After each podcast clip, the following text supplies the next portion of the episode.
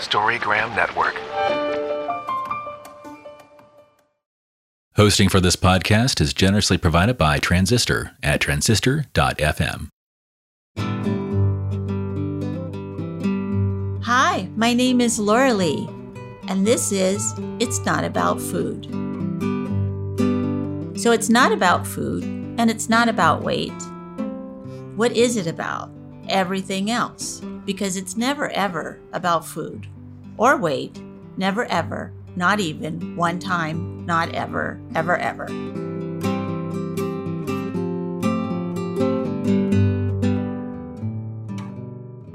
Hello, everyone. This is Lori Lee Roark from It's Not About Food podcast. And today we're going to be talking about faith. And what does that mean to me? but the body love card, the front of it is the goddess is walking on a tightrope. So is her little deer animal above a town. It's got an, an umbrella. And she is having faith that this tightrope, that she'll walk it and it will hold her up and it will hold her power animal up and also faith in herself that she can do this. And I think that was a huge awakening for me that I could do this. So the back of the card is faith is trusting that there is a loving source of which you are a part. Having faith means that you can let go of fear and tight control and trust that there is great wisdom within you and around you, allowing yourself to breathe and listen for spiritual guidance. Having faith means that even though the recovery process may become difficult and dark, you can trust that you will also find the grace and light.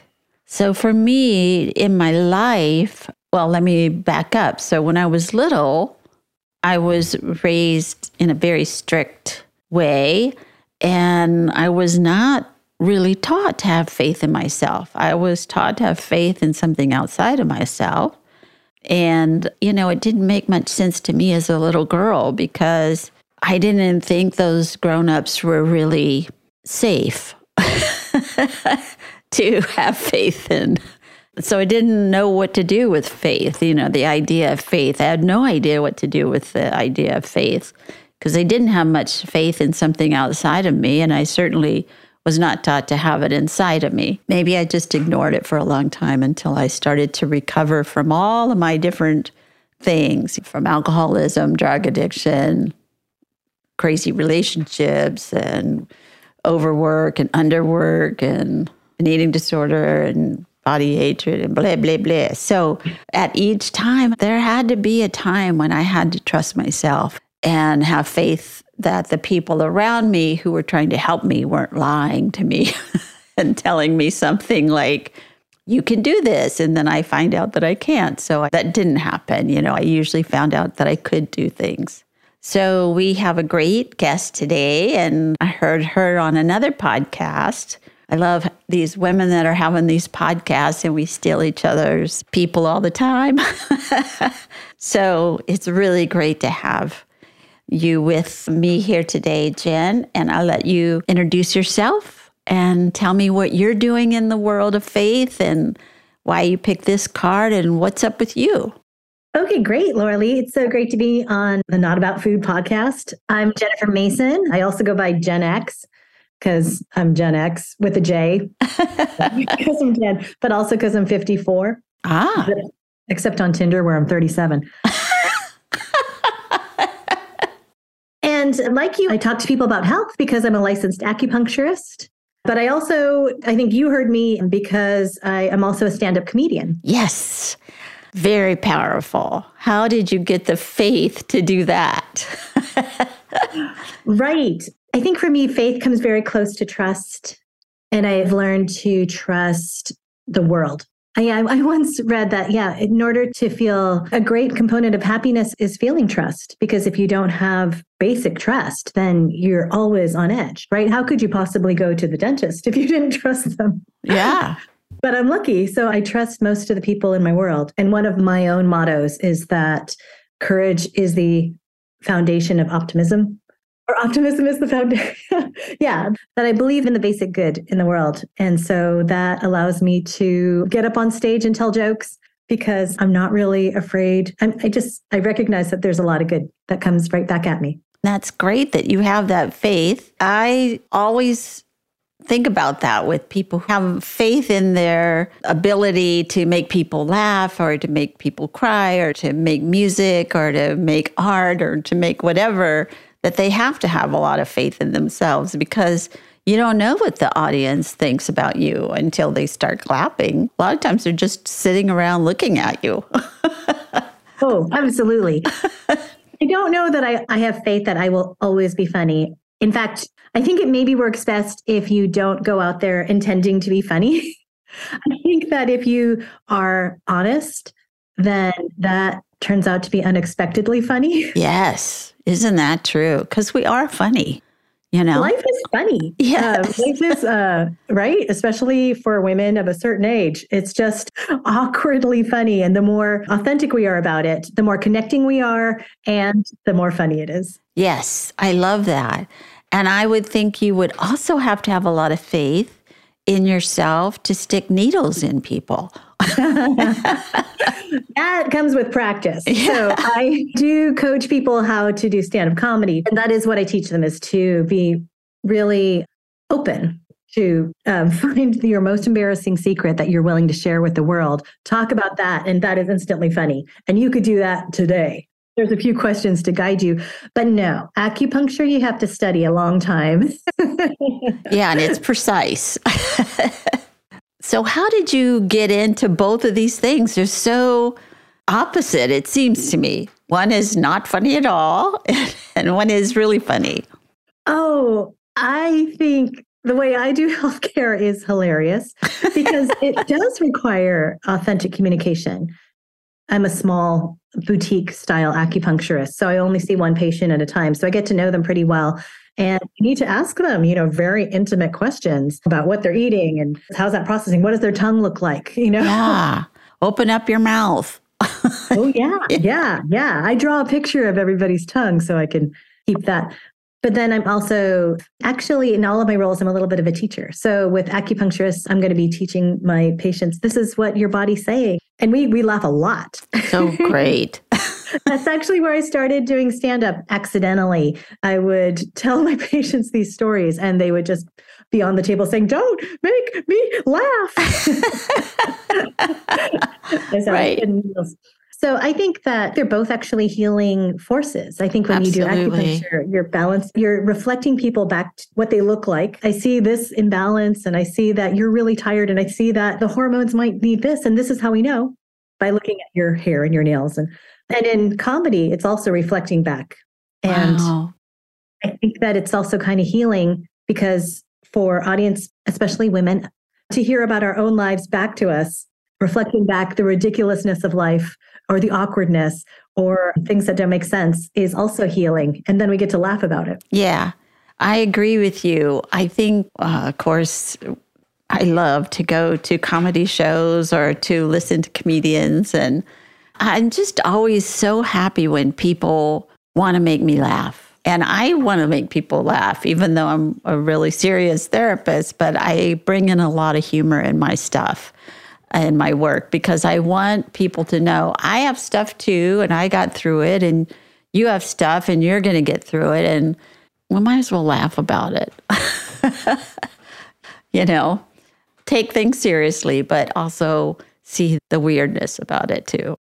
Well, I think, yes, if you are a person who's coaching other people about difficulties and you never admit to having your own problems, then I think it doesn't feel like somebody you can trust.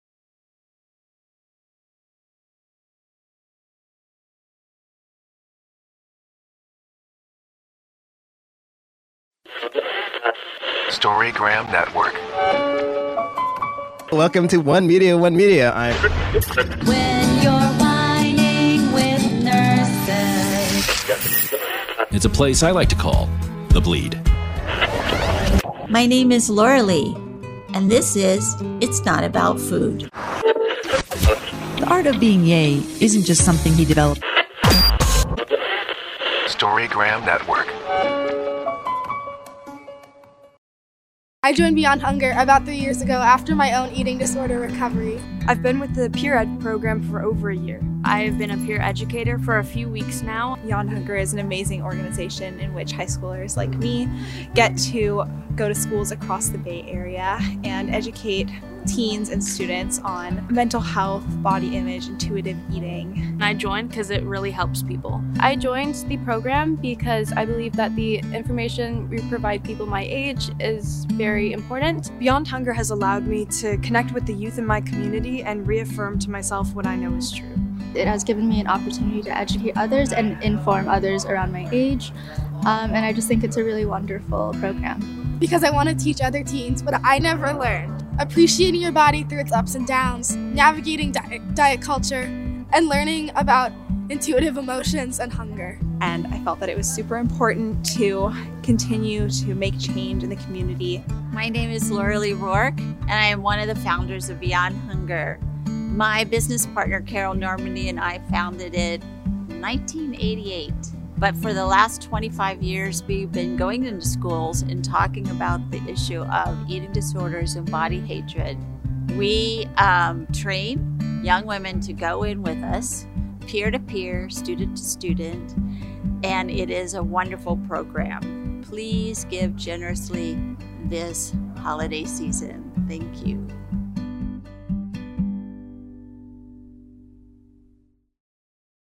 No, it's like a Barbie doll or a paper doll. Or fake. Yeah. Right? Inhuman. But then if you're telling your own problems and you dissolve into a puddle where you're like, then maybe people feel sorry for you. and it's also not effective. Right. They want to counsel you.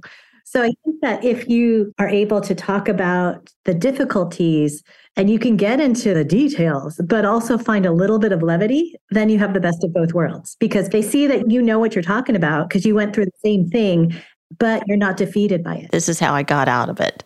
Yeah. I often say that people come to me as a therapist because they know that I know what it's like to eat a frozen cake. You know, I know what that's like in the middle of the night. You got a Sara Lee cake in there and you're going to eat it. And it's just the way it is. That is a very special club. Yeah. Yes. so it sounds like you're in a boutique with your acupuncture, but where do you do your comedic things? Well, I, I have been coaching people online. That way they can practice online. And then I do a monthly show at the local theater here in San Diego, Finest wow. City Improv. Oh, great. And my show is the Sofa King Funny Show. Because all of my comics are Sofa King Funny. I love that. And where is that in San Diego? That's in Hillcrest. Nice. And you're there once a month or once a week? I have a show once a month because I'm kind of lazy. but that also allows me to select my favorite comedians in the area or some of those who are coming through town. Yes. And you do improv? I do improv as well. My husband and I, that's our date night. We'll go do musical improv and we'll make up songs. I love it so much. That takes great faith too. yeah. You go out in public doing that? um, not often. Well, you need a piano player who can. Yeah. Who okay, cool. We have a team. So the theme of your thing is disclosing and then making fun of that. And then, like, so we all can be in the same room together because we've all done that thing, whatever that is, or we know somebody who did, or we are thinking about doing it. I think that's what comedy is. Either it's relatable where you're like, oh, I have had the same thought about butter or pencil sharpeners. That's right. That's so weird. Or it's the, huh, I never imagined what a rocket scientist would say about meatloaf. Let me hear more. Let me know about that. Yeah. So I, I, think that either way, we're sharing something about our lives as comedians. And either it's something super relatable or it's something kind of odd, which teaches us about each other. And how did you pick the faith card? And how does this work in all of your endeavors? I chose it randomly because that's what I thought I was supposed oh, to do. okay. I thought it was like an oracle card and it would come to me. yeah, well, and it does do that sometimes for sure. Yeah, I think faith is a little complicated. Like you, I came from a pretty religious background. My father was an ordained minister. Ah. As an Episcopalian. So he married my mom. They had great faith, which I did not necessarily share. I went overseas and became Buddhist. okay. yeah, great. And one of the things that I learned in Buddhist meditation is that we have faith in the basic goodness, and that's the ground we walk on. And I think that's what's given me peace. That is so great, especially right now. Don't we just so very much need that? We really do. Well, as a therapist, don't, I don't know. I don't, I'm not a therapist exactly, but I think that it helps me a lot to imagine or see that people are doing the best they can. Yep. I tell my clients that all the time. Or I say they'll be very upset about something they did a long time ago. And it's sort of like, but that's what you knew what to do at that time. We learn, we change, you know? But yeah, that seemed like a good idea at the time. So but even in present time, I mean, I have a couple of surly teenagers, and could they be nicer? They could. But I think that this is the best that they can do right now. Right now, with all those hormones raging and crazy schedules and all kinds of stuff, it's true. So I wonder do you use your Buddhism in your comedy act at all? I don't know if that's not the relatable thing that I want to talk about. So I'll talk more about what it's like to be a woman, I have a new bit about positive affirmations and because there's no positive affirmations for men. I have a book called Positive Affirmations for Women. And why should it just be for women? And so I think about that or about going through menopause, right? Something that a lot of us are going through. Yeah, we have to have a lot of faith our body is not trying to kill us. or that it will get better. and it will get better. You won't always be hot. But I think that the feeling that there's ultimately enough goodness in the world makes me feel like it's okay to go on stage. And if not everybody is a fan, that's okay. They're not out there to hurt me. People come out to have a good time. And so I think that if you go up on stage and you're not trying to hurt other people, then everything turns out okay. And actually, quite a lot of people laugh. Yeah. Every year on my birthday, I do something I'm a little bit afraid of. Ooh or I've never done before for one reason or another. That might be a little bit of a challenge. They don't always have to be life ending or anything, but it has to be something that I'm a little bit scared of, mostly.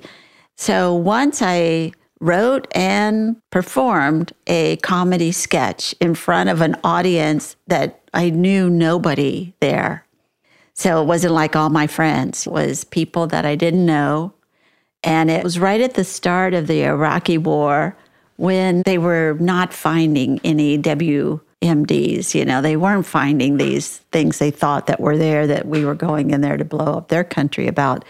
So the whole thing is I go through it, but at the end, it's about what George Bush should do is ask Laura to find them because if they're there, a woman will find them. That's right. Right. Everything is. Yeah. You know, because the vagina is a tracking device, you know? so we know where everything is. Anyway, it people loved it, loved it, loved it, you know, and but it was very specific for that and I never had to do it again. and how did you feel afterwards? I felt great. I was really happy that I remembered the whole thing because you just have to like memorize it and then act like you're just thinking of it right then. But um, yeah. yeah, it's a trick. And I don't know, I just really loved it, but not enough to ever want to do it again. Which is how it is with most things that I do. You know, I've jumped out of a plane or I've done a lot of things and I think, okay, that's that. Let me cross that off my list. I don't have to do that anymore. Some things I go, okay, I can do that as much as I want. But some things I'm like, yeah, that's that one. I think that's a great idea. I think that's the secret of anti-aging is to choose to be deliberately uncomfortable. Yes. Or do something that like this year when I turned 71, I went down to Santa Barbara from Northern California and chartered a boat and had him take us out to see the wild dolphins swim around. And that's not very life defying or anything, but it was so fun. And I had never been able to just be with these dolphins and see them just riding the wake of the boat. They were so happy. That's fantastic. Yeah, it was really great. So, when's your birthday and what's the next dare? You know, I never really know until it comes to me. My birthday's in the middle of August. It depends on what, how hard it is to set up. But, you know, I've done things like gone to a country that I didn't know anybody there and I had no setup. Like I didn't know where I was going to stay or what I was going to do. I didn't speak the language. I just got sat down in the middle of somewhere and um, just deal with it, Laura Lee. And it's, it was, that took a little while to set up that. But um, yeah, they're fun to do. It's, I think it's fun to challenge ourselves like that. Yeah, I think that's what I tell my students, right? Because they're wondering how do you not freeze up out of fear? And because it is, it's very scary to go on stage, just like it's scary to go to another country where you don't know anybody and don't speak the language. But your body doesn't know the difference between fear and excitement. And, you know, we just get caught up in this humdrum repetition of life. And so every time I'm scared, I think how lucky I am to have something this exciting. It is so true. You know, I was a, so afraid I would just freeze up there. And I thought, if I do, then that's the act. and I go, thank you very much. And I get off. and people respect that. Actually, I even for me, even more terrifying than stand up is clowning. Maybe that's on your list. oh my so God. I'm writing that one down. Laura Lee, because you don't have an you don't have an act. And with stand up, you have something clever, hopefully, you know, where you have something prepared and you have a certain amount of time. But for clowning, what my teacher said is, Jennifer, you're so funny when you're failing. You should do that more. wow. Isn't that funny? That's horrible. It's horrible. but it's true. So, what is the clowning? So, what do you do with that? So, with clowning, you set yourself up for failure. So, often with a clown, there'll be a game, and it's a game that the clown cannot win. The clown is trying to win and tries and gets really hopeful, but then dashed, and always with eye contact so that the audience goes along for this ride. And then whether the clown wins or loses, it doesn't matter because if they have your eyes, then that's the real game. Oh, Ooh. yeah. That's so great. And you have the wig and the outfit and everything? I have not done that kind of clowning. So oh. you can, but clowning is one aspect of performance and comedy. So I think now if I watch a movie or a television show, I'm like, oh, that character is such a good clown. Oh my gosh. Yeah. I'm gonna have to think about that. I once went to circus school to be able to fly on the trapeze on my birthday. And the whole thing was a clown act. Guess who was the clown? It was so terrifying, but the worst part about it was standing on that little popsicle stick at the top of this rope ladder with a bar in your hand and thinking, I'm going to step off this. No, actually, I don't want I don't want to do it anymore, you know. But I did it. So, it was pretty fun. I never had to do it again. I hope you have pictures of that. I also started improv comedy on my birthday. I think for this very similar. I think maybe we're similar. Yes, yes. That's very cool. So, improv is such a funny thing. I have watched it before and I haven't, but I should do it. That should be a birthday thing. I bet that would be hard for me and I would be okay with it. But yeah, it'd be pretty fun. As an acupuncturist, I will prescribe improv comedy uh, oh. to people who struggle with perfectionism. Yeah, because you're going to flub around until you find something, right? With improv, you're working with the team. So if you try to plan something, that's how you fail. Yeah. So you have to just go out there and they say bring a brick, not a cathedral. Because if you bring the cathedral, then you find out it's the wrong place. And so you go out there and you don't know what you're going to say, and that's perfect. Oh. But it is oh. very hard if you're someone who's used to being in control. Oh, that could not be me at all. so tell me how people could get a hold of you in order to learn how to be a very funny person. Well, I'm Gen X. They could email me at jen at genxcomedy.com or find my website, genxcomedy.com. That's Jen with a J. And I'm on the socials. You could also look for my Sofa King Funny Show, especially if you're in San Diego. So I wonder if you would read this last part of the card, the Today I Will. Today I will have faith that I am being held with the greatest love, reverence, wisdom, and respect. When I am fearful or, or controlling, I will breathe, let go, and be open to the learning available to me through this experience. Isn't that the way? Having faith that I'm going to do all of those things love, reverence, and all of that, and humor. You know, I hope I'm always held with humor like you. Ah, I think so. I think we have a lot in common. When you dare to do uncomfortable things and hope for the best, then you always have good stories. And that's what humor. Yes. And they don't stop. You know, I've been with people as they were in hospice, as they were dying, and they say the funniest things sometimes. I had a friend who was dying, and all these women got together with candles and really soft music, and we were telling her, you can let go. You can walk over the bridge and you we're all okay and we're here. We love you so much and we're so grateful.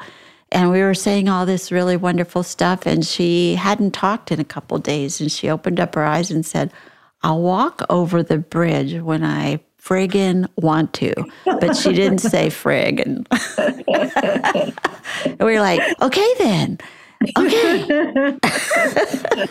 You're right. Those would be some great last words. Yeah, that was a great last word. Or there's a cemetery in Key West that one of, I mean, this is how weird I am. I read tombstones, but it says, I told you I was sick. so, you know, there's laughter all the way through, I hope, from the minute we get here to the minute we leave. Absolutely. Yeah, I'm so pleased with you being on the show today. And I really look forward to coming down to San Diego and seeing your show sometime. So I'll keep in touch. Yeah, get on my mailing list and I'll tell you all about it. I will. I will. Thank you very, very much. Thank you for listening. And be sure and follow me on Patreon, Instagram, Twitter, Facebook, and it's not about food.com. Thanks.